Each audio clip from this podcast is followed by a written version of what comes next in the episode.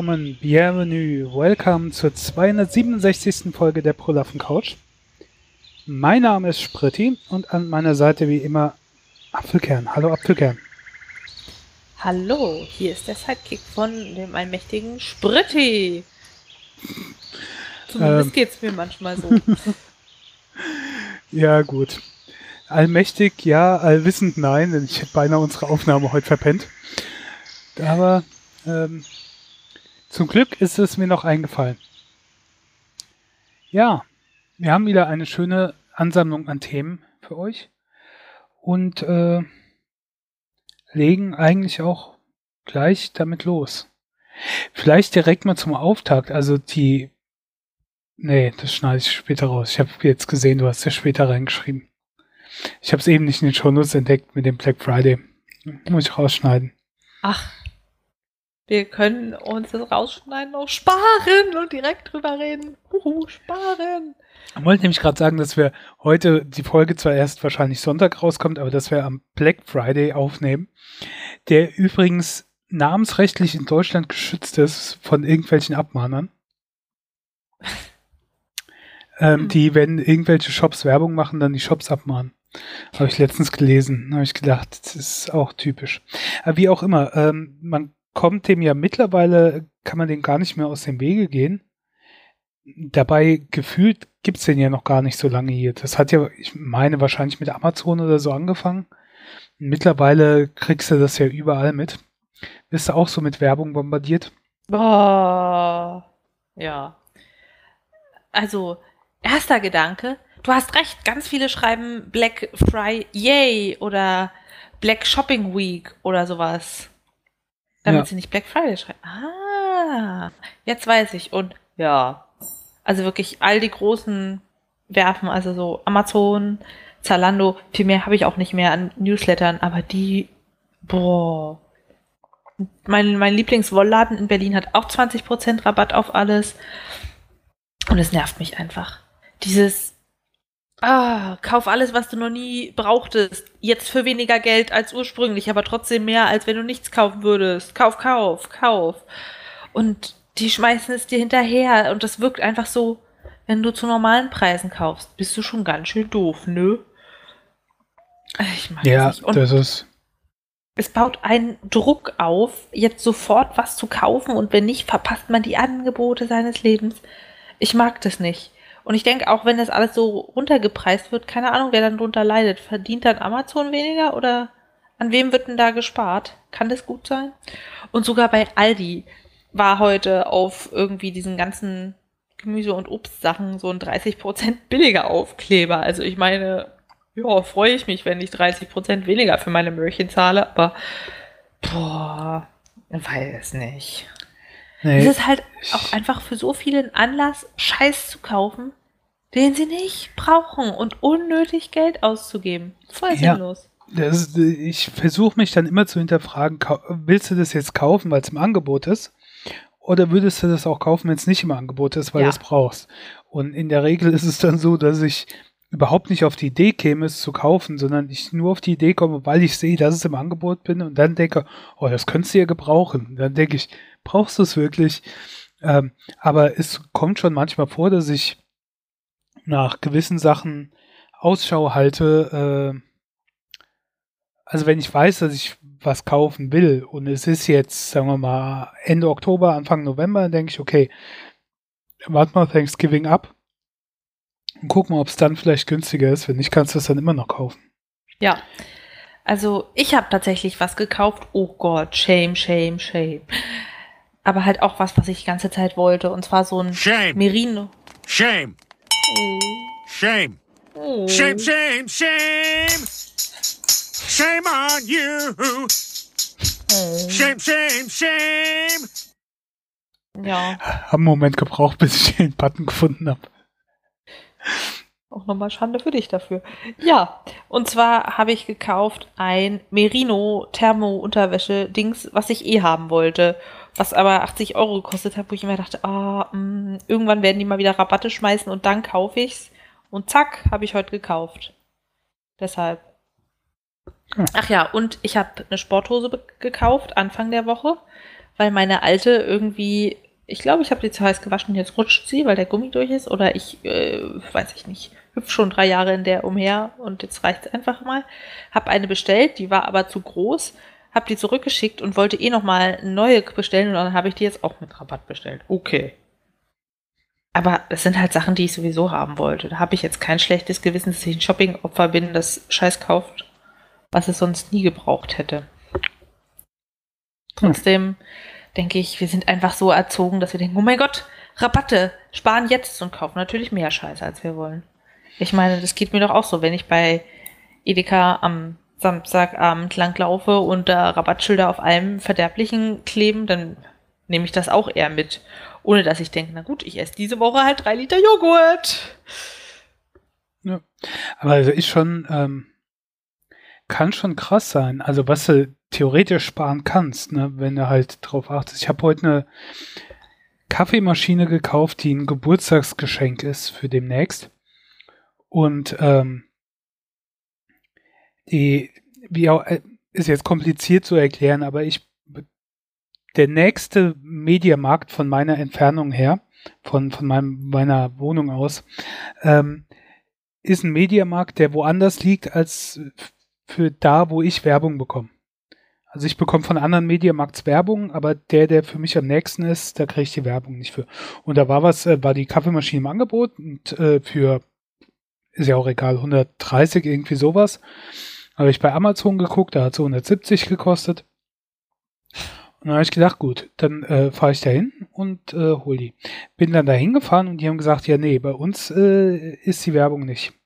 Äh, wir hatten das vor zwei Wochen oder so im Angebot für 120. Und bei denen hat es dann normal 190 gekostet. Und dann habe ich halt mit denen äh, also rumgemacht und verhandelt und die haben das dann so gemacht, dass es mir zu dem Angebotspreis von dem anderen Mediamarkt ähm, gegeben haben. Also, dass ich da nicht extra da hinfahren musste. Aber ähm, da siehst du halt schon, so 50 Euro, das macht dann schon was aus. Aber ähm, auch was sie dann draufhauen, wie absurd das dann ist. Hat 120 kostet, jetzt kostet 180 oder 190 oder so. Ja, irgendwann so mit den halt Preisen, Gefühl, das. Preise sind so relativ und wenn du den vollen Preis bezahlst, bist du voll der Trottel, ne? Ja, und dann, was ich auch nicht gewusst habe, die Online-Preise von Mediamarkt sind teilweise günstiger als die Geschäftspreise. Was? Mhm. Weil, also diese, diese Kaffeemaschine, die ich gesehen habe, hat da jetzt regulär 188 oder so gekostet. Wenn ich auf mediamarkt.de gekauft hätte, dann hätte sie 172 oder so gekostet. Oh. Ja. Und naja. liefern sie dir die dann nach Hause oder gibt es die dann zum Abholen in der Filiale? Ich weiß nicht, wie das bei denen ist. Das, das war eigentlich nie günstiger. In der Regel ist es immer günstiger bei Amazon, dann bestelle ich es einfach bei Amazon. Als dass ich beim Mediamarkt oder Saturn bestelle. Aber ich glaube, bei Saturn kannst du es auch in der Filiale abholen. Vielleicht ist es bei Mediamarkt dann so ähnlich. Ist ja eins ne, ein derselbe Laden. Naja. Aber liebe Hörer, ihr könnt uns ja mitteilen, ob ihr so auf Schnäppchenjagd geht und alles absucht. Was mir auch auf die Nerven geht, bevor wir dann vielleicht mit den richtigen Themen beginnen, zum Beispiel bei Amazon, die fangen ja schon vorher an, die läuft ja jetzt schon eine Woche und es geht jetzt noch eine Woche, die Black Friday Woche und die Cyber Monday Woche und das sind alles Wochen, nicht nur ein Tag und so und da hast du überhaupt keinen Überblick mehr ja, die ganzen Angebote und dann haben sie Blitzangebote für sechs Stunden, andere Sachen für 24 Stunden, dann wechselt wieder alles und nee. Das ist nichts, was man als normaler Mensch tun kann. Das ist so für Vollzeitschnäppchenjäger, die dann sagen, ja. okay, von 9.30 Uhr bis 9.45 Uhr kriege ich die Kaffeemaschine für 50 Euro weniger. Da sitze ich jetzt vom PC und wenn die Uhr schlägt, dann klicke ich auf Kaufen. Genau. Das ist jetzt nicht praktikabel für den normalen Menschen, glaube ich. Nee. Auch nicht so wirklich für den normalen Menschen ist Fried Coke. Ist auch nicht so gesund für normale und abnormale Menschen. Ist äh, eine amerikanische Spezialität. Natürlich. Hast du schon mal was davon gehört? Nein, äh, ohne Mist. Ich habe auf deinen Link geklickt und habe gedacht, das gibt's doch nicht. Tja, dachte ich mir auch. Und zwar habe ich zu meinem Geburtstag äh, Falafel frittiert und hatte Frittieröl übrig und dachte so, okay, was machst du damit? Und zum Gott, äh, hier, Gott sei Dank gibt's bei Wikipedia eine Liste of fried foods und du kannst dir halt alles, was frittiert wird, naja, alles, aber zahlreiche zu frittierende Gerichte anschauen. Habe ich gemacht und bin in der Liste auf Fried Coke gestoßen und dachte, was soll denn das bitte sein? Ich meine, wie willst du das frittieren? Es ist eine Flüssigkeit. Ja, kein Ding. Man dickt die Flüssigkeit vorher nur mit noch mehr Zucker an, damit es ein Sirup wird. Die Amis wissen sich zu helfen. Und zwar ist Fried Coke ein Coca-Cola-Teig, also wahrscheinlich einfach nur aromatisiert, der dann ausgebacken wird, so ein bisschen wie, wahrscheinlich wie Quarkkeulchen, nur ohne Quark und stattdessen mit Cola und mehr Zucker. Lego. Und dann kippt man da Coca-Cola-Sirup rüber, Sahne drauf, die Kaloriendichte ist halt noch nicht hoch genug und ganz wichtig, eine Kirsche für den Vitamingehalt. Und, und Zimt und Zucker. Und Zimt, ach ja, ja, ach ja, und Zimt und Zucker, weil der Zuckergehalt ist zu niedrig, ja, natürlich. Oh Gott. Fast wäre ich aufgeflogen. Es wurde in Texas erfunden und der Erfinder der Deep Fried Coke hat nebenbei auch noch Deep Fried Butter, also frittierte Butter, braucht man, mhm. Und äh, frittiertes Bier entwickelt. Das ist halt alles essentiell für eine ausgewogene Ernährung. Tja, und so eine Fried Coke, ich weiß nicht, ob du dich erinnerst, wie viel Kalorien hat ein Tässchen? Nee, ich habe keine Ahnung. 830. Hälfte mhm. des Tagesbedarfs? Check. Tja. Und das ist super beliebt. Man macht da auch verschiedene Toppings drauf. Und alle sind glücklich. Und ich denke mir nur, absurd. Absurd. Also ich muss mal sagen, wenn man äh, Bildersuche macht bei Google nach Fried Coke, da gibt es Bilder, das sieht so prinzipiell so lecker aus. Also ähm, wenn ich jetzt nicht weiß, was es ist, ne, dieses ausgebackenen Backteig mit Puderzucker bestreut und dann vielleicht noch ein bisschen Schlagsahne dabei, denkst du, hm, lecker. Aber wenn du dann weißt, dass es halt Cola mit Cola-Sirup und nochmal Zucker und Sahne, oh, Sahne, der Fettanteil. Und Sahne, ja, ich weiß nicht. Das ist ja auf diesen ganzen ähm, State Fairs und so weiter gibt es ja auch, wo ist das, Iowa oder so, wo die ganzen Politiker immer hinkommen und alles mögliche Frittierte essen, um sich volksnah zu zeigen. Ähm, ja, gibt's, gibt's immer in dem Wahlkampf, da muss man gucken. Es gibt jedes Mal dann, wenn USA Wahlkampf ist, äh, für die Präsidentenwahl oder Vorwahlkampf, wo die auf diese, ich meine es ist Iowa oder Indiana oder so, ähm, hingehen und äh, dann so äh, alles mögliche frittierte Essen und Bilder von denen gemacht werden. Und, dann sind sie auch nicht im Anzug, sondern in so Holzfällerhemd oder sonst irgendwie so. Und Cowboystiefel. Ja, oder? ja, genau. Und mit Hut mm. und so mm. weiter. Und da gibt's auch mal den Was ich auch letztens gelesen habe, äh, frittiertes Snickers oder Mars oder so. Ja, das ist denk, ein alter Hut. Habe ich auch schon gegessen. Und es war echt absurd. Also ich, es gibt ja diese Mini Snickers, nee, es waren Maßriegel, also die quasi so halbe sind in den kleinen mhm. Packungen. Und der frittiert plus Vanilleeis und Sahne habe ich mir mit einer Freundin geteilt. Also ich hatte so einen halben frittierten Mini-Riegel. Bäh, seitdem nie wieder Maß gegessen und das ist drei Jahre her. ja. Also es ist ein Essen, das man das Erlebnis deswegen verzehrt, aber das reicht dann auch. Äh, es ist so, naja, absurd. Merkwürdig. Die spinnen allesamt. Ja, wie Obelix sagen würde, die spinnen die Amerikaner. Ja, und dann frittieren sie sich ein Wildschwein mit Pfefferminz-Cola-Soße. Ja, und haben einen Oberspinner an der Macht. Oh und Gott. dem kann man ja nicht so aus dem Wege gehen. Aber es gibt jetzt zumindest zwei coole Sachen solltet ihr Donald Trump auf Twitter folgen. Warum auch immer, wer sich das antut. Aber ich kann verstehen, manche wollen halt wissen, was er schreibt. Ähm, und es gibt zwei Plugins für äh, Chrome, Chrome, um seinen Twitter-Tweets äh, etwas angenehmer zu gestalten. Und ich finde beide ziemlich cool. Das eine ist, ähm, ändert, das ändert die Schrift ab in so Kindergartenschrift mit so Wachsmalstiften, Crayons oder so. Ähm, ja, und wenn er dann sowas schreibt, in dem Artikel, den ich verlinken werde, ähm, ist, äh, haben sie zum Beispiel den Tweet äh, ausgewählt, Why would Kim Jong-un insult me uh, by calling me old when I would never call him short and fat? Oh well, I try so hard to be his friend and maybe someday that will happen. Und der, der Tweet war ja total absurd und Kindergartenkram. Aber wenn der dann halt auch noch in Kindergartenschrift geschrieben ist und mit so Wachsmalstift, dann sieht es sehr, sehr, sehr lustig aus.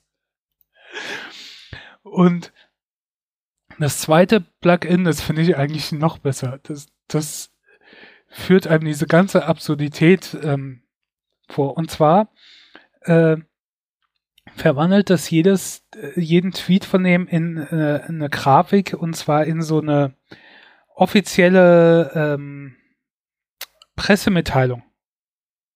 Also dann steht da The White House Office of the Press Secretary for immediate release, November 13th, 2017. Statement by the President. Excited to be heading home to see the House pass a great tax bill with the middle class getting big tax cuts. Make America great again. Aber alles so total offiziell und mit Statement by the President. Und dann kommt der Tweet und das macht das Ganze so absurd. Ja, oh. fand ich großartig. Also allein für sowas würde ich ihm ja fast folgen, aber ich tue es trotzdem nicht. Man kann ihm ja so oder so nicht entgehen. Was ich gerne hätte, ähm, wäre ein Plugin, was alles, was mit Trump zu tun hat, blockt. Weißt du, was äh, Zeitungsmeldungen, Newsnachrichten, wo Trump drin vorkommt, wird einfach der entsprechende Artikel geblockt. Oh. Und ich habe geguckt, es gibt so Plugins, äh, zumindest im Chrome Store, ich weiß nicht, wie es bei Firefox ist, ähm, aber die sind alle nicht so zuverlässig oder funktionieren nicht so richtig. Entweder wird ja dann die ganze Seite nicht angezeigt oder es gibt welche, die verwandeln Bilder, wo Trump auftaucht, in Katzenbilder. aber das, bleach. Ja, aber es funktioniert alles nicht so hundertprozentig. Aber ich würde ihm halt gern entgehen. Ich würde den wirklich gern online für eine Weile zumindest mal einfach so ausblenden. Weil du musst ja nur auf irgendeine Nachricht oder noch nicht mal Nachrichtenseite gehen und du kannst dem nicht entgehen. Es ist halt so traurig, dass er in diesem Amt ist und dann so eine Scheiße macht. Ich meine, gab es gab's sowas schon mal für irgendeinen Präsidenten so ein, hey, wir tun alles, damit du nicht seinen Schwachsinn anhören musst? Ich kann mich nicht erinnern. In meiner Lebenszeit, die nun auch schon lange, lange, lange zurückgeht, ähm, haben wir ja alle gedacht, es geht nicht dümmer und furchtbarer als George, George W. Ja. Aber George W. ist ja harmlos gegen Trump. Also ich meine, er war schlimm und er war dumm und er hat bescheuerte Sachen gemacht und er hat Kriege angefangen, völlig grundlos. Aber ähm, Trump ist ja ganz anderes Kaliber. Und, ja. und, und ich, ich weiß nicht, ich glaube noch dümmer oder sonst was.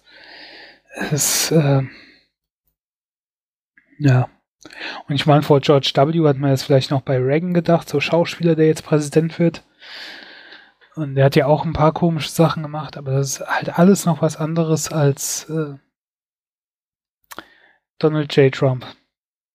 Ich hoffe einfach mal irgendwie, dass das ein abschreckendes Beispiel ist weißt du, dass nicht noch mehr von dem Kaliber kommen, sondern dass alle sehen, okay, wir hatten es jetzt einmal, nie mehr. Hoffentlich. Stell dir mal vor, der kriegt eine zweite Amtszeit. okay, genug Albtraum-Themen für heute.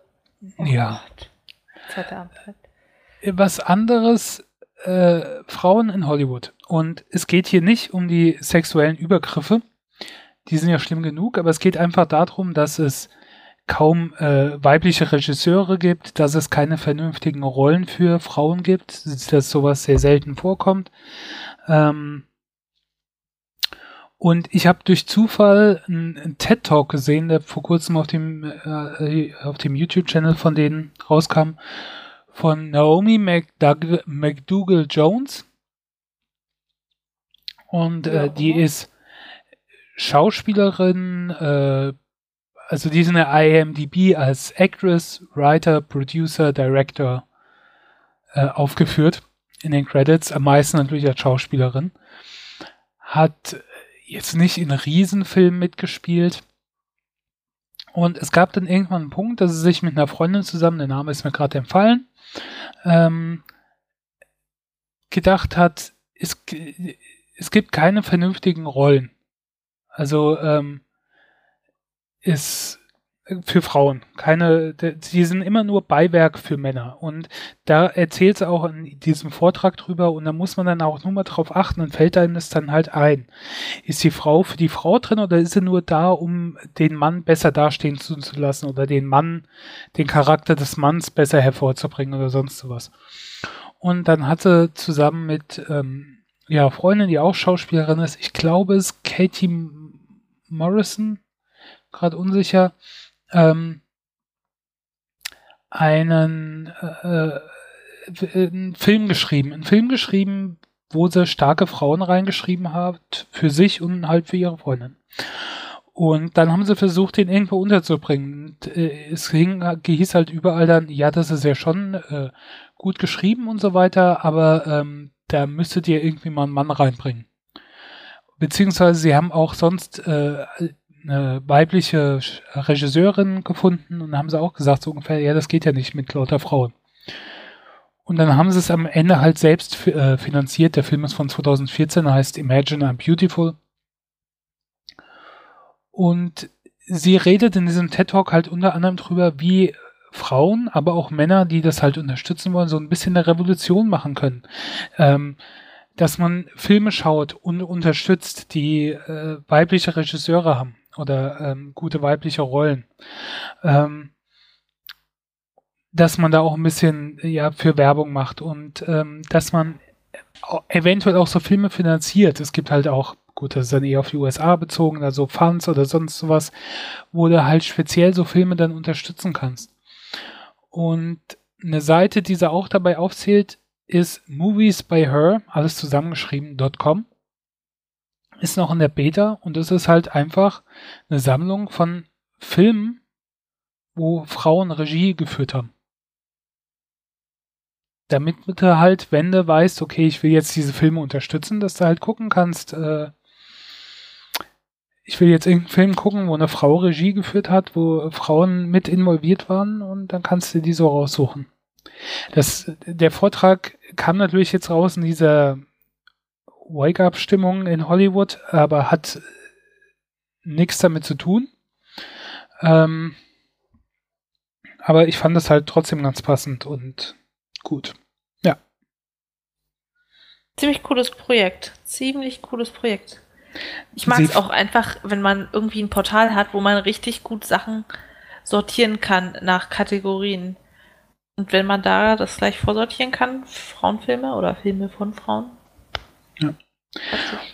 Und ich finde das halt, also das Video geht 17 Minuten, verlinke ich in den Show Notes, schaut euch das ruhig an. Sie erzählt halt am Anfang, wie es so ist als Frau in ähm, Hollywood und so weiter und äh, wie das halt auch ist, wenn du gesagt bekommst, ja, du bist jetzt nicht so attraktiv, deine Rollen kommen halt so mit 30, 40, wenn das Aussehen nicht mehr so wichtig ist, so ungefähr. Ja, und ähm, sowas, was Männer halt wahrscheinlich nicht zu hören bekommen und erzählt, er gibt er so ein bisschen Blick hinter die Kulissen und erzählt halt später quasi von ihrer Revolution, ihre Idee zu einer Revolution, wie man äh, natürlich etwas plakativ, wie man Hollywood verändern kann. Ich fand das ganz interessant. Bezeichnend ist halt auch, ähm, dass dieses Video 2700 Daumen nach oben hat und 1100 nach unten hat halt von diesen ganzen Idioten, die sich vielleicht nicht mal angeschaut haben, nur anhand der Überschrift halt meinen, Frauen haben nichts zu sagen. Daumen nach unten. Diese Menschen, die ein Statement abgeben, aber nur die Überschriften gelesen ja. haben. Das ist ja sowieso das Liebste. Am, ja. am äh, störendsten ist es in allen Impfen macht Autismus Sachen. Aber dass an Tetanus irgendwie jeder Dritte stirbt, wissen Sie das? Nö. Also ich könnte jetzt noch mehr darüber erzählen, aber ich will ja auch nicht das ganze Video mit äh, erzählen, deswegen sage ich nur, es lohnt sich, ist interessant und hat mich auch ein bisschen zum Nachdenken gebracht. Ja, gut. Ähm, manchmal wünscht man sich auch gegen so Ignoranz oder sonst sowas, gäbe es eine Tablette, die man einnehmen könnte. Ja, und wie und, kontrolliere ich, dass jeder die genommen hat? Ich weiß nicht, ob du das mitbekommen hast. Du bist ja so ein bisschen vom Fach, aber es gibt jetzt eine Tablette, die meldet, wenn sie eingenommen wurde. Also es, in den USA von der FDA, von deren Aufsichtsbehörde, wurde für ein Medikament namens Abilify-Maxide, das ist äh, irgendein Medikament gegen Schizophrenie, bipolare Störung oder, oder schwere Depressionen, irgend sowas in die Richtung, wurde jetzt erstmal zugelassen. Ähm, und das funktioniert so. Ähm, du nimmst die Tablette und sobald die in Kontakt mit Magensäure kommt, sendet die einen elektrischen Impuls aus. Und dann hast du ein spezielles Pflaster, was du trägst, der registriert diesen Impuls, leitet das an eine App im Handy weiter und die App schickt es in die Cloud. Und so kannst du dann dokumentieren und verfolgen, wann du deine Tabletten genommen hast. Und wenn du dem zustimmst, kann das auch an deine Ärzte oder Pflegekräfte weitergeleitet werden. Und für dich ist es halt auch eine Überwachung, habe ich meine Medikamente genommen oder nicht. Und die können sehen, nimmst du regelmäßig ein, nimmst du richtig ein und so weiter. Ja. Aber es ist ja bestimmt ultra teuer, dieses System. Und du musst ja für jede Pille, also dieses Pflaster-Sensor-Dings kannst du ja weiterverwenden, aber für jede Pille brauchst du ein neues Sensorenteilchen. Ist halt also die Sache ist halt, es gibt halt Leute dann mit einer bipolaren Störung oder so, die dann in manischen Anfall irgendwie die Medikamente nicht mehr einnehmen und sowas könnte dann halt eine Kontrollmöglichkeit sein, aber viele Dinge sind da jetzt auch noch unklar. Also Versicherungen die Kosten übernehmen ähm, und wahrscheinlich wird man dann auch erst abwarten wollen, ob das wirklich diese Überwachung die Therapietreue tatsächlich erhöht. Ähm, ja, aber äh, man will auch andere Zielgruppen danach noch anpeilen, in Richtung Diabetes, Bluthochdruck. Mhm. So in diese Patientengruppen. Ich äh, weiß selbst noch nicht, wie ich das finden soll. Es geht natürlich in eine gewisse Richtung, immer mehr Überwachung, Daten und so weiter. Aber ich sehe natürlich auch, es könnte vermutlich auch einen Nutzen haben. Ach, es ist immer so schwer, weil man sich ungern so gläsern darstellt, dass man auch weiß, okay, der Arzt bekommt genau mit, ob ich meine Tablette nehme oder nicht. Andererseits, es gibt Leute, die kriegen es einfach nicht selber hin und da ist alles irgendwie gut, um dafür zu sorgen, dass die Versorgung bei denen funktioniert. Ja. Ja. Es ist, ähm, muss ich auch zugeben, also bei meinen Tabletten nicht. Ich mache mir ähm, na, ich, ich habe hier so Tagessammlungen, wo du morgens, mittags, abends vorsortierst. Aber ich nehme nebenbei noch, äh, muss ich noch Calcium nehmen. Und ich habe so Sticks und die, äh, also Pulver. Und manchmal nehme ich das und so etwas später überlege ich dann, habe ich es jetzt genommen oder hatte ich nur vor, es zu nehmen? Ja dann bin ich auch so ein bisschen überfordert. Ich meine, das ist nicht so tragisch. Im Zweifelsfall nehme ich halt noch eins oder wenn ich es mal vergesse, ist es da auch nicht so schlimm. Aber wenn halt andere nicht so organisiert sind, die Tabletten immer aus der Packung nehmen und es dann nicht so wissen oder so, dann kannst du zur Not halt auch auf dem Handy nachgucken. Haben sie ein Signal ausgesetzt. Und du kriegst äh, einen Alarmton wahrscheinlich, wenn du die falsche Tablette nimmst. Also meiner Mutti ging es mal so, die hat in der Küche ausgefegt, eine Tablette gefunden, dachte, oh ja, das ist meine Schilddrüsentablette, hat sie genommen und dachte, nee, die schmeckt überhaupt nicht so. Die schmeckt überhaupt nicht so. Was war das? Und dann hat sie sich übergeben. Ja. Und sich erstmal schön vom Klo gequält. Also da denke ich auch, wäre es sehr praktisch, wenn es dann sagt, piep, piep, piep, piep, ausspucken, falsche. Ja. Ja, Gut, das äh, dazu. Und dann begeben wir uns jetzt wieder auf eine Reise für Touristen. Wo geht's denn hin?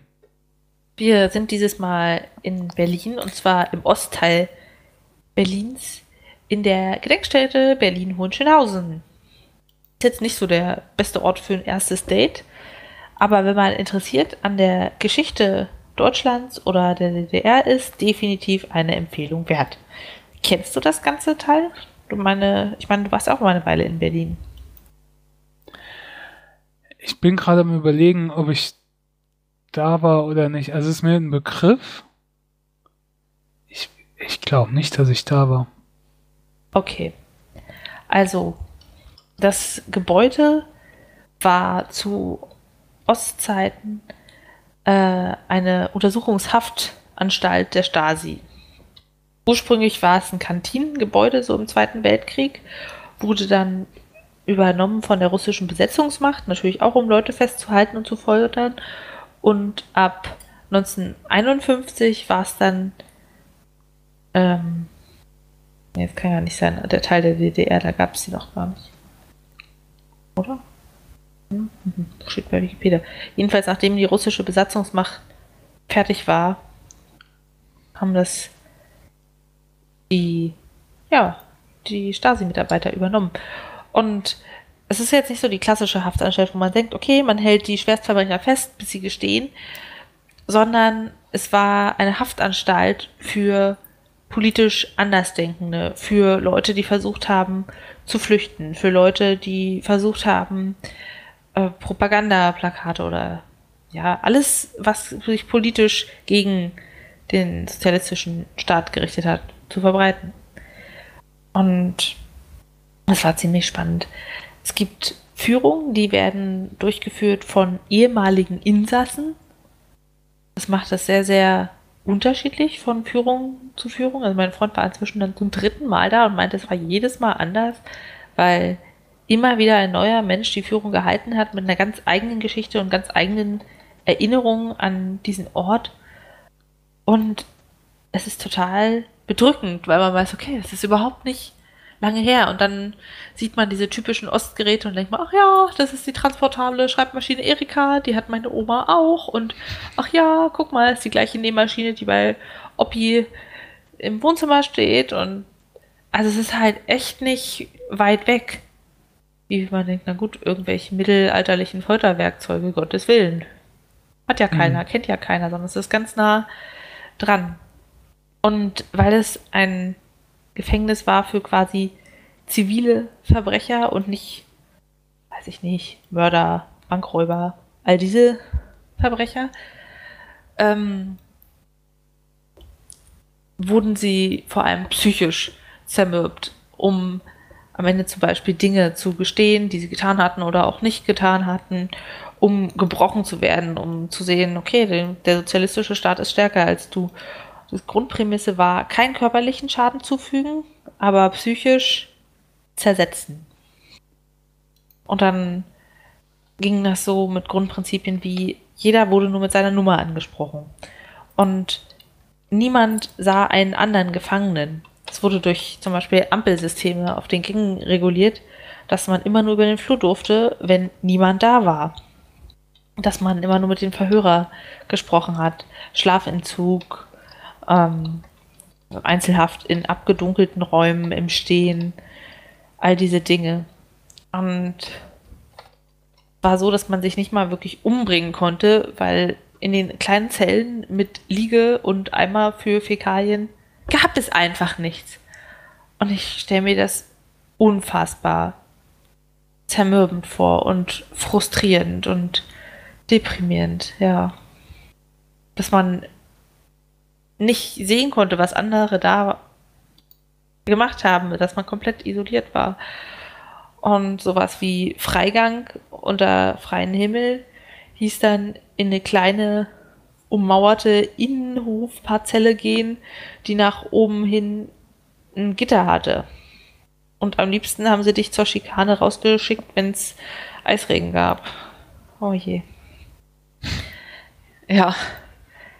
Es war sehr, sehr bedrückend dort. Teilweise waren die Geschichten von dem Gruppenführer, den wir hatten, wirklich so, dass ich hätte heulen können, wenn ich mich nicht zusammengerissen hätte. Äh, vielleicht, wie gesagt, nichts fürs erste Date, aber sehr, sehr sehenswert. Dann kann man nochmal ganz anders wertschätzen, was wir alles an Freiheit haben. Und es war wirklich perfide, was sie sich alles überlegt haben, um die Leute zu verwirren. Zum Beispiel, wenn dann jemand geschnappt wurde, weil er einen Fluchtversuch in den Westen gewagt hatte, haben sie ihn in einen LKW gepackt, der nach außen komplett abgeschirmt war, also keine Fenster, und stundenlang im Kreis durch die Stadt gefahren, damit er dachte, er wäre jetzt äh, sonst wo. Und ihn dann da rausgelassen. Und Mm, die Wärter hatten zum Beispiel keine Waffen, dass man die nicht überfallen und denen die Waffen abnehmen konnten. Es war alles überwacht mit Kameras. Es ist einfach wie ein moderner Albtraum, nur nicht mehr ganz so modern. Ja. Ja. Ich finde auch, ähm, ist es eine Sache, zu wissen durch einen Geschichtsunterricht, was äh, passiert ist, oder ähm, durch Filme oder Fernsehen. Und dann noch was anderes, wenn du halt vor Ort bist, an dem Ort, wo es passiert ist und so Dinge dann noch erhalten sind und das quasi zum Anfassen ist. Ja. Ich war in, so äh, ich weiß, als ich das erste Mal im äh, KZ war, in Dachau da das dann halt gesehen habe, das ist dann immer noch was anderes, ähm, als wenn es halt in der Theorie irgendwie weiß. Es, ähm, zumindest mich, äh, schockt es dann doch nochmal, obwohl du natürlich prinzipiell ja schon wusstest, was da alles passiert ist und du das auch ja. in Filmen oder sonst irgendwie gesehen hast. Aber wenn es dann halt da siehst und dir dann vorstellst, wie das dann halt an dem Ort einige Jahre zuvor war, das ist dann bedrückend. Ja, es sind halt auch so Sachen, wenn man einen Film sieht, dann kann man das noch besser irgendwie von sich wegschieben, als wenn man drin steht und zum Beispiel diese ganzen Gerüche riecht, denen man sich überhaupt nicht entziehen kann. Dieser Geruch von dem DDR-Bodenbelag, den man einfach kennt von den großen Schulaulen oder von Omas, weiß ich nicht, Vorratskammer. Ich weiß nicht, ob du diesen Geruch kennst, dieser typische DDR-Bodenbelag. Oder wenn man sieht, oh Gott, das sind die gleichen Stühle wie in dem, weiß ich nicht, äh, Schülerwohnheim, wo ich schon mal bei irgendeinem naja, Streber Sommercamp war quasi das ist einfach so komisch, weil es ist ganz nah an dir dran und du erkennst, wie gesagt, Omas Nähmaschine und das alte Telefon, was noch auf dem Dachboden rumstaubt. Ah. Ja, nee, äh, das kann ich jetzt mit DDR nicht so nachvollziehen. Ich weiß auch nicht genau, was du für ein Geruch meinst. Aber ich kenne das auch, dass es so bestimmte Gerüche oder sonstige Dinge gibt, die einen dann äh, Erinnerungen aufkommen lassen, nur halt jetzt ein anderen Ding bei mir. Ja. Total. Ah. Okay. Machen wir weiter mit schöneren Themen. Äh, Laserhaarentfernung. Weiß nicht, gilt das jetzt als schönes Thema? Wie auch immer. Äh, ist auf jeden Fall wahrscheinlich, äh, ich weiß nicht. Du wirst ja jetzt wahrscheinlich gleich erzählen, ob es schmerzhaft ist. Ich wollte sagen, es ist vielleicht angenehmer als Epilieren oder sonst irgendwie sowas. Und dann habe ich gedacht, nee, sei mal vorsichtig, vielleicht tut das auch weh. Ja, es tut auch weh. Und zwar ist ja Spritti unser Experte für Rasur. Mein Damenbart reicht dafür auch noch nicht, deshalb dachte ich, Laserhaarentfernung wäre was für mich, aber nicht unbedingt für den Damenbart, sondern eher für die Beine. Ähm, ja, ich studiere Medizin und bin ein bisschen an dem Kram interessiert, auch an Dermatologie. Und so kam es dazu, dass ich einen Laserschutzkurs gemacht habe, nö, nö, nö, ein bisschen Kontakt mit der Technik. Und ja, mich damit beschäftigt habe, wie funktioniert eigentlich Laserhaarentfernung? Und was ist das? Also, Laserhaarentfernung wird als permanente Haarreduktion äh, oft bezeichnet, weil die einzige Methode, die dauerhaft Haare komplett entfernt und dafür zugelassen ist, ist die Elektrolyse. Also wenn man eine kleine dünne Sonde einführt in den Haarfollikel, diesen erhitzt und damit abtötet. Laserhaarentfernung erwischt meistens nicht 100% der Haare, weshalb es als permanente Haarreduktion äh, ja bezeichnet wird aus juristischen Gründen. Noch dazu gibt es verschiedene Techniken, die gar nicht alle Laser sind. Auch die Heimgeräte. Aber erstmal ganz zum Anfang. Wie funktioniert der Kram? Der Punkt ist selektive Photothermolyse. Das heißt, ich mache mit Licht Fotos, Hitze, Thermos und zwar so, dass nicht alles geschädigt wird, sondern nur bestimmte Teile. Und was da ganz praktisch ins Spiel kommt, ist, dass unsere Haare einen Farbstoff in sich haben. Melanin. Dieses dunkle Pigment. Was zum Beispiel auch die Haut bräunt, wenn man im Sommer draußen ist und gerne Sonnencreme benutzt. Wohl auch mit Sonnencreme, aber dann weniger stark. Das ist ja auch dafür gebaut, Licht gut zu absorbieren und sich selbst zu zersetzen, um den restlichen Zellbestandteilkram zu schützen vor den Sonnenschäden. Ja, und wenn ich nun die Haut äh, mit einem Laser bestrahle, der in der Wellenlänge darauf ausgerechnet ist, von Melanin absorbiert zu werden, dann erhitzt sich das melatoninhaltige Zellteilchen und geht kaputt. Und so kann man die quasi Stammzellen der Haarfollikel kaputt machen, sodass kein neues Haar wachsen kann. Soweit das. Jetzt die Frage, tut es weh?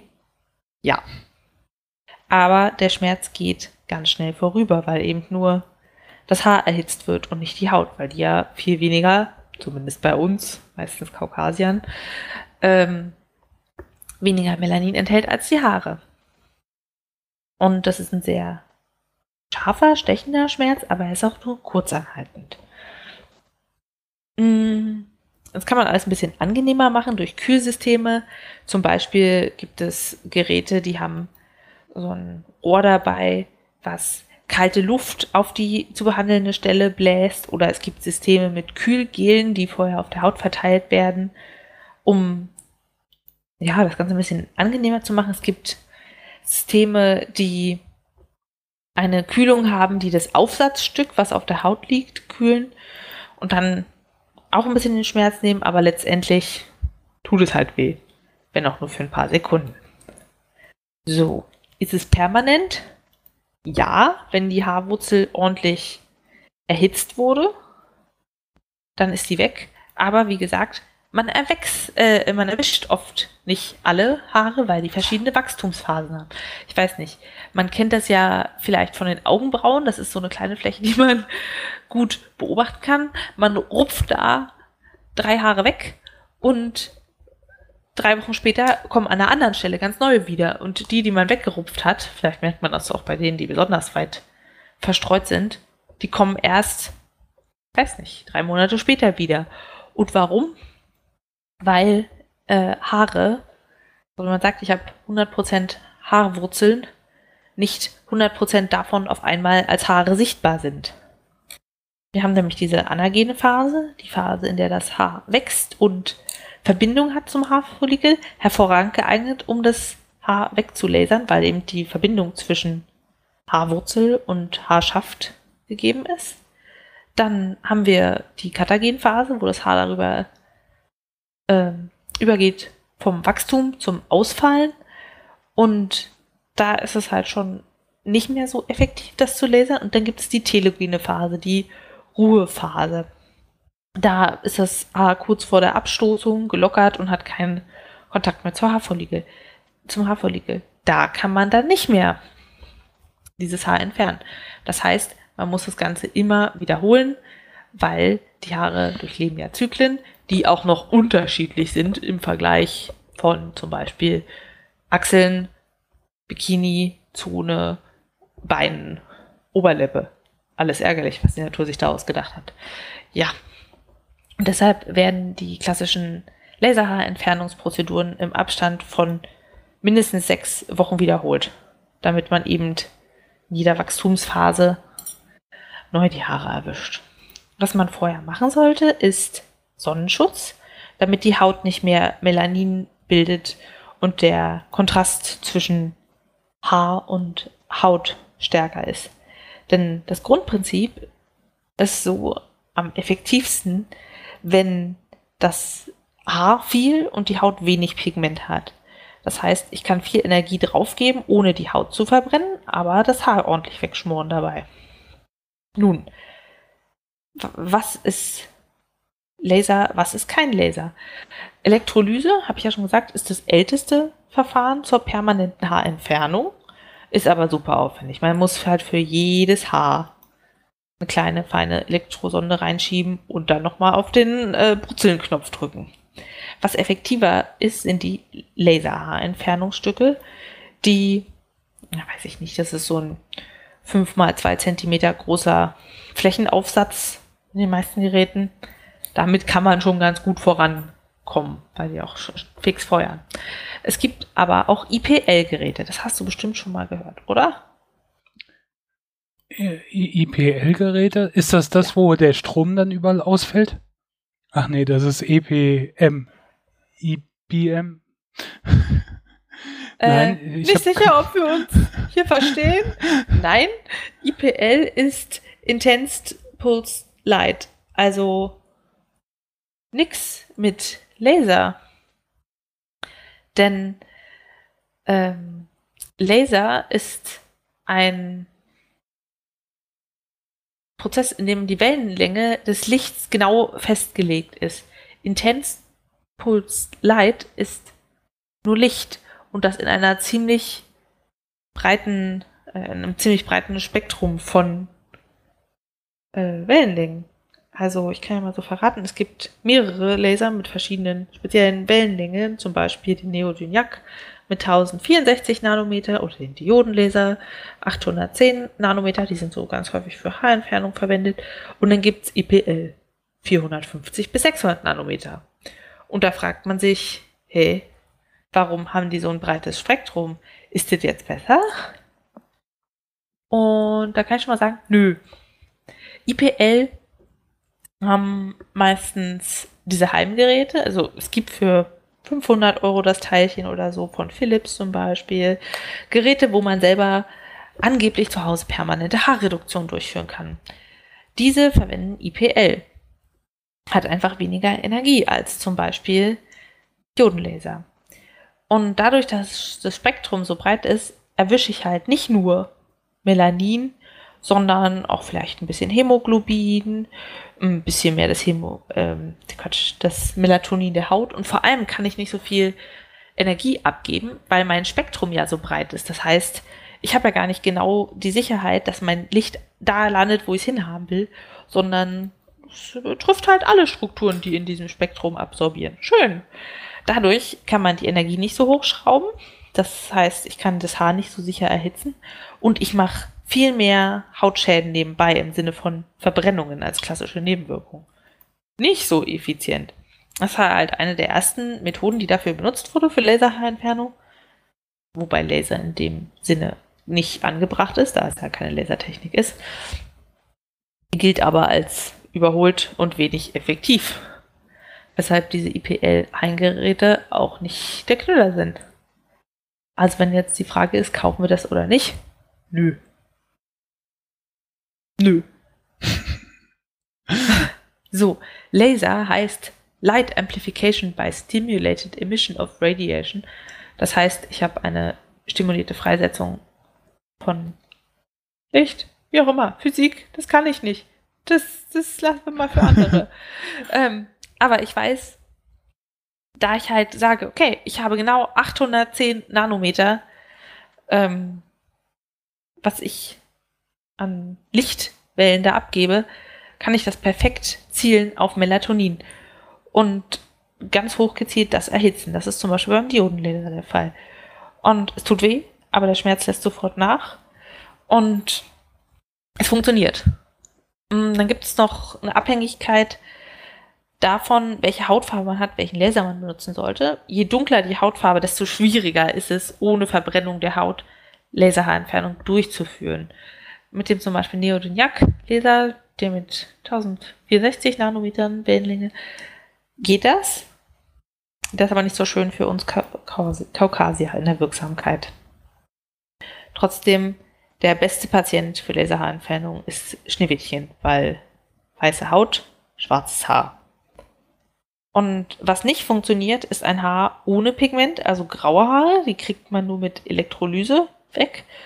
Und sehr, sehr hellblondes oder rotes Haar, weil es nur das Pheomelanin enthält, was nicht so viel absorbiert an Lichtenergie. Deshalb kriegen ja wir Kalkleisten auch mehr Sonnenbrand, weil unser Melanin nicht so effektiv schützen kann. Mhm. Tja.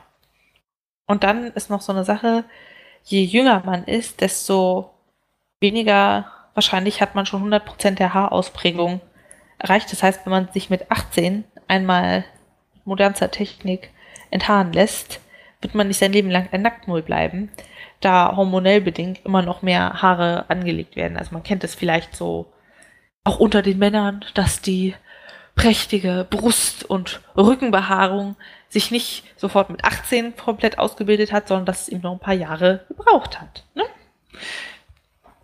Ja. So ist die Sache mit der Laserhaarentfernung. Wie viele Sitzungen braucht man, ist vielleicht noch eine spannende Sache. Mit IPL äh, wird man nie fertig, muss man immer wieder machen, so ein Quatsch. Also wenn jemand sagt, ich verkaufe euch IPL, tolle Sache, nein, weglaufen. Ist einfach überholt.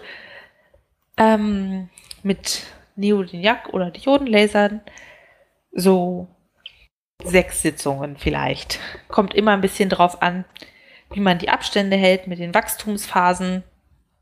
Wenn man zu lange wartet, dann ist die Wachstumsphase der einen Haargruppe quasi schon wieder vorbei und man hat sie verpasst und muss warten, bis sie wieder da sind.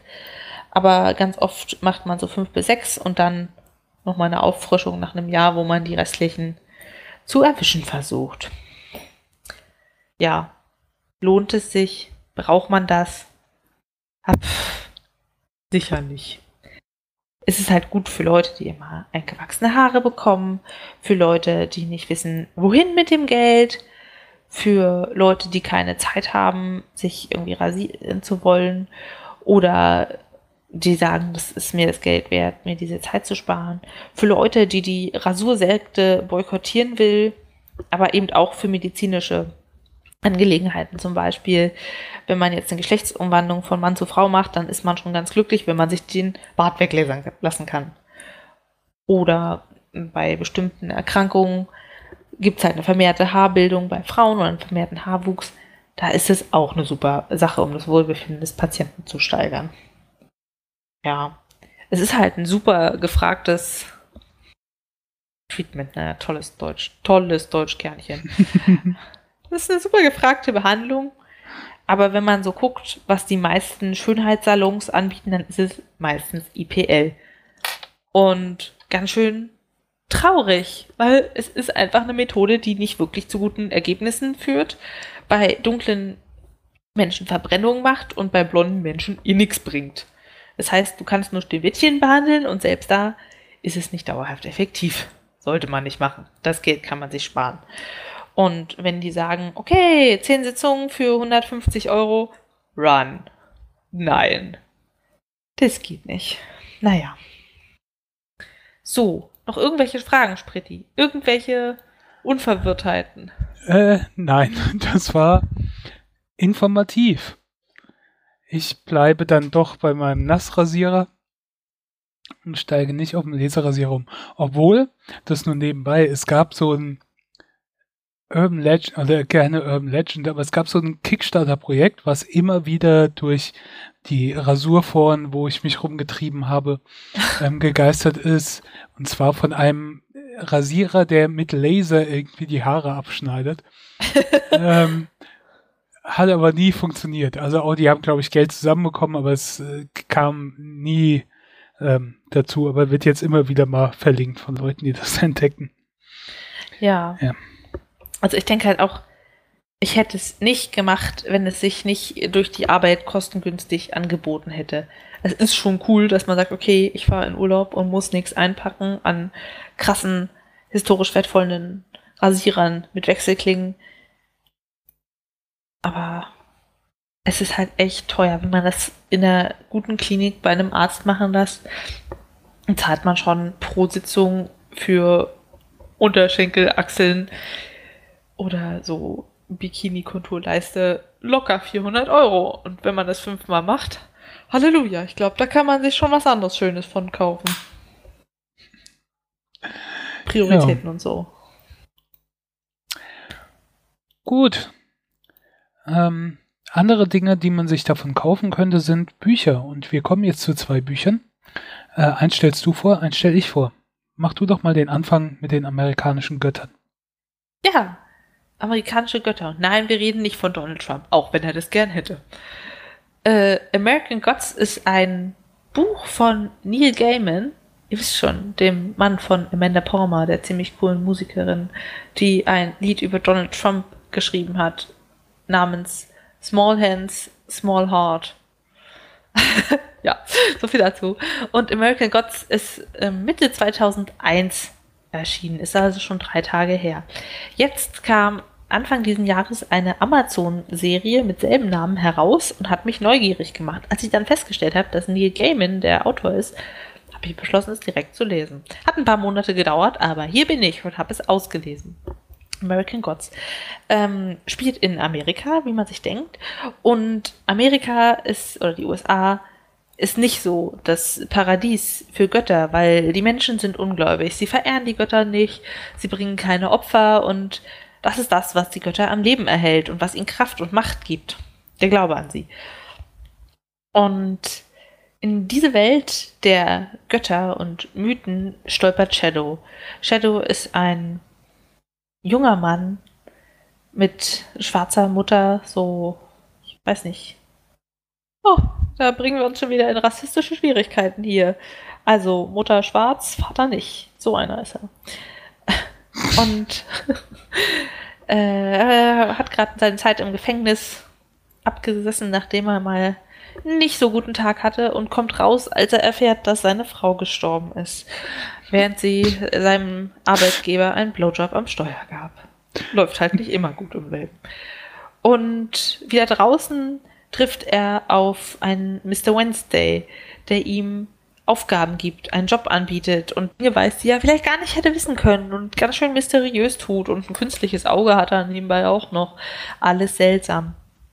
Und es stellt sich raus, dass Wednesday eigentlich Odin ist und Odin wird so quasi sein Arbeitgeber und äh, schickt ihn durch ganz Amerika, um ja, die amerikanischen Manifestationen von alten Gottheiten zu besuchen, auf seine Seite zu gewinnen und sich vorzubereiten für einen Krieg der Götter oder nicht mehr ganz so beliebten göttlichen Götter gegen eine Gruppe von Menschen, die sich entschlossen hat, die Sache mit den Göttern einfach alle mal zu erledigen. Und man läuft dann in dieser Geschichte mit Shadow umher und lernt eine Menge über Mythologien. Man denkt drüber nach, was ist aus Mythologien geworden. Und das ist ganz schön knuffig, diese Götterfiguren zu sehen, die alle ihre eigenen Macken haben. Hm, Shadow ist ja schon irgendwie so ein bisschen treu doof, aber nicht doof und ein bisschen knuffig. Also es ist ein sehr angenehmer Charakter, mit dem ich gerne mitgelesen habe. Das ganze Buch hat 465 Seiten und vor allem am Anfang, muss ich sagen, fand ich es teilweise ganz schön zäh. Am Ende aber konnte ich da gar nicht mehr aufhören, das zu lesen und fand es unglaublich spannend. Wie sie jetzt die Serie daraus gemacht haben, kann ich gar nicht zu sagen. Ich habe auch keine Lust, mir das anzugucken, weil meistens ist ja das einfach nur frustrierend, wie sie das verwurstet haben. Aber für das Buch kann ich sagen, ist definitiv lebenswert und dann kann man auch mit denen mitreden, die die Serie geschaut haben. Nur noch die Frage, wie viele göttlichen Bananen es dafür gibt. Oh. Siebeneinhalb von zehn. Man hätte mehr auf die Mythen eingehen können. Ich meine, so referenziert es halt ganz viele Göttergeschichten an und man müsste nachlesen. Aber für so kleine faule Leserchen wäre es bestimmt auch nett gewesen, wenn der gute Herr Gaiman ein paar Sachen mehr dazu geschrieben hätte, worauf die Götter sich nur beziehen in ihren Witzen von guten alten Zeiten. Ja. Und was ich halt auch sehr mochte, auf den letzten 50 Seiten, da brechen Erkenntnisse über Erkenntnisse über den Leser herein, was denn nun alles die Erklärung ist für bestimmte Dinge. Und das hat wirklich Spaß gemacht, diese ganzen Auflösungen zu bekommen. Das ist nicht wie in diesen Büchern, wo man dann da sitzt und sich fragt am Ende, und, und wer war jetzt der Mörder? Ja. Ich kann ja kurz ergänzend dazu noch sagen, dass sich die Serie auch lohnt. Ähm, acht Episoden hat die erste Staffel. Ist unter anderem entwickelt worden von Brian Fuller, was schon mal für eine gewisse Qualität spricht, wer Brian Fuller kennt oder nicht kennt. Ähm, der hat unter anderem war äh, Schreiber, Executive Producer, hat die Serien entwickelt wie Heroes, uh. die am Anfang großartig war, Pushing Daisies. Ah. Ähm, Hannibal war er dran beteiligt, er hat äh, Dead Like Me, ähm, also die waren ziemlich coolen Serien, auch viele, die so eine gewisse Bildsprache und, und, und ja, Sachen drin hatten. Und das sieht man auf jeden Fall auch in American Gods. American Gods ist ähm, genial äh, besetzt, unter anderem Emily Browning als äh, Frau von Shadow, als Laura Moon. Ähm, die ja auch nach ihrem Ableben noch auftaucht. Ähm, Ricky Whittle habe ich jetzt vorher nicht gekannt oder nicht namentlich gekannt, aber der spielt Shadow auch ziemlich gut. Ähm, Gillian Anderson spielt mit von äh, äh, Akte X in der Nebenrolle. Ian McShane spielt Mr. Wednesday und Ian McShane ist natürlich ein fantastischer Schauspieler und er macht das ganz großartig, finde ich. Ähm, ja, also ist toll besetzt, ist gut geschrieben, ist ähm, also man kann sich die Serie durchaus auch schauen. Ich habe im Umkehrschluss das Buch übrigens nie gelesen, obwohl ich es immer vorhatte. Aber der Anfang war immer so zehn, dann habe ich gedacht, ach irgendwann anders. Und dann habe ich gehört, oh, da kommt eine Serie raus, also dann schaue ich doch die Serie. Ja, ja, Spritti. Du und deine Generation immer nur Serien gucken. Ihr wisst ja gar nicht mehr, wie Literatur funktioniert. Ugh. Ja. Oder doch? Oder doch? Ich habe nämlich auch ein Buch gelesen, was, ähm, ja, das kam in meiner Jugend raus, damals 1968.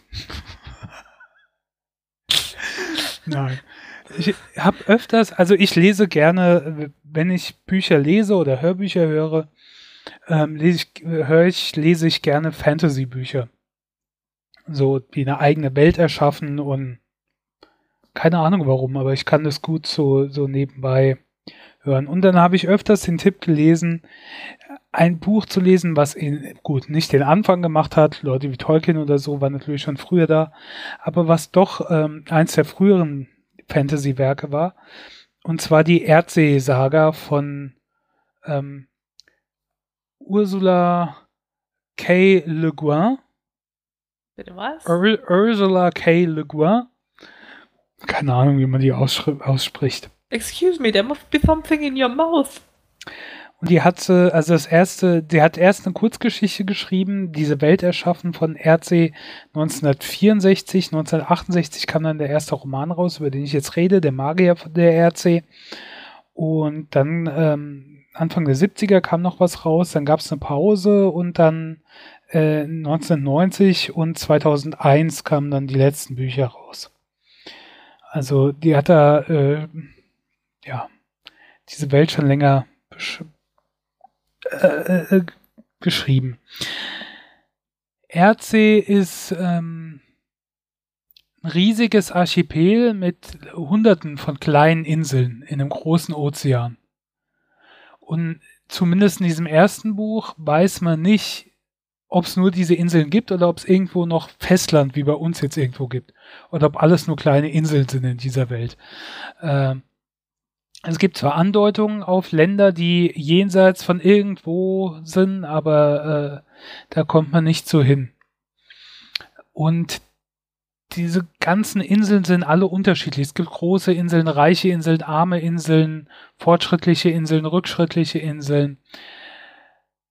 Wichtig in RC ist die Magie. Jeder, ähm, jeder, jede Insel oder so hat ihren eigenen Magier. Und wir lernen dann am Anfang einen Jungen namens Danny kennen oder Dunny, der Sperber genannt wird. Also der wird da noch nicht Sperber genannt, aber später wird er Sperber genannt werden. Der wächst, wächst auf der Insel Gond auf, ist der Sohn von einem Bronzeschmied in einem kleinen Dorf und seine Tante ist eine ja, Hexe, Hexe oder halt die sich mit so heilenden Kräften und sowas beschäftigt. Also keine große Magierin, aber so für Kleinzeug, Hexe für Kleinzeug. Und die fördert dann so ein bisschen sein magisches Talent und erkennt, dass da was vorhanden ist.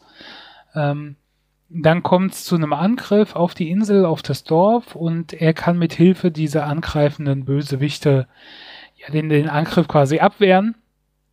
Dann kommt ein Magier, der davon gehört hat, namens Ogion in diesen Ort und gibt ihm seinen wahren Namen. Der heißt äh, Get. Und da äh, gibt's auch so was wie, man darf den wahren Namen nicht kennen oder man darf den eigentlichen Namen nicht kennen, weil wenn du den Namen kennst, dann kannst du Magie damit anwenden. Das wird da aber auch alles erklärt. Und Get entschließt sich dann am Ende, auf die Insel Rock zu gehen. Rock ist die Insel der Zauberer. Dort ist die Zaubererschule und ähm, da wird man dann mehrere Jahre ausgebildet und in einem Streit mit seinen Mitschülern, beziehungsweise er will halt beweisen, wie gut er ist, schafft er es aus Versehen, einen Schatten aus der Unterwelt hervorzurufen, der ihn beinahe umbringt, der ihm gefährlich wird und der ihn verfolgt sein Leben lang und sein, ja, ihn umbringen will quasi. Und dann begleiten wir Get dabei, wie er dann fließt, äh, fließt, flieht, versucht sich dem Wesen zu stellen, es zu bekämpfen und ist verfolgt und durch die Inseln reist, auch zusammen mit seinem Freund Fetch, den er äh, in der Zauberschule kennengelernt hat. Das ist die Handlung von dem ersten Buch. Und hm. Ähm, es ist nicht schlecht, ich habe mich aber damit schwer getan. Ich gebe dem Ganzen, ich weiß nicht, was ich dem geben soll. Ich gebe dem 5 von 10. Es ist kein schlechtes Buch und es ist bestimmt besser, als ich es jetzt mache, aber ich habe mich damit schwer getan. Ich weiß nicht, ob es daran liegt, dass es halt, dass ich so ältere Literatur aus 60er, 70er Jahren nicht so gewöhnt bin, sondern häufiger modernere Fantasy-Literatur lese die Sprache ist schon gewöhnungsbedürftig, aber auch der Erzählstil. Es fällt mir wirklich schwer, mich mit diesem Haupt, mit dem Sperber zu verbinden, mit, mit Get. Ähm, es gibt zwischendrin so Zeitsprünge, oh ja, und dann ist noch ein Jahr vergangen und dann ist noch ein Jahr vergangen und äh, es ist alles so, die Charaktere kommen mir nicht so richtig nah. Ich fühle nicht mit denen mit. Und auch der Erzählstil ist etwas komisch. Ich kann anerkennen, dass das gepriesen wird als ein Frühwerk der Fantasy-Literatur. Allein mich hat's nicht so erfasst. Ich bin jetzt stark am überlegen, ob ich das zweite Buch zumindest mal anlesen soll. Ob das auch so weitergeht in, in dem Stil. Ich glaube, da gibt's dann, das spielt in derselben Welt, aber mit anderen Personen. Ähm, ich weiß noch nicht, ob ich es machen soll. Also,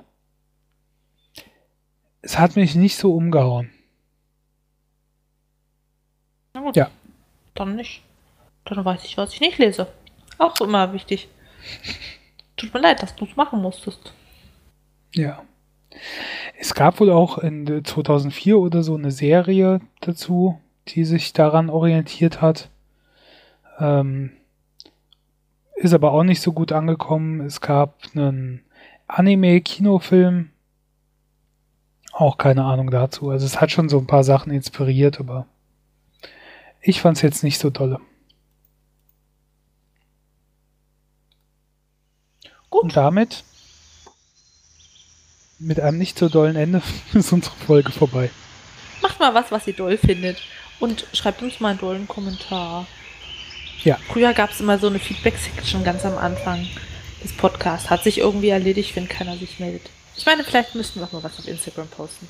Vielleicht könnte das helfen. Das stimmt. Äh, könnten wir tun. Gut, bis zum nächsten Mal. Macht's gut. Tschüss. Tschüss.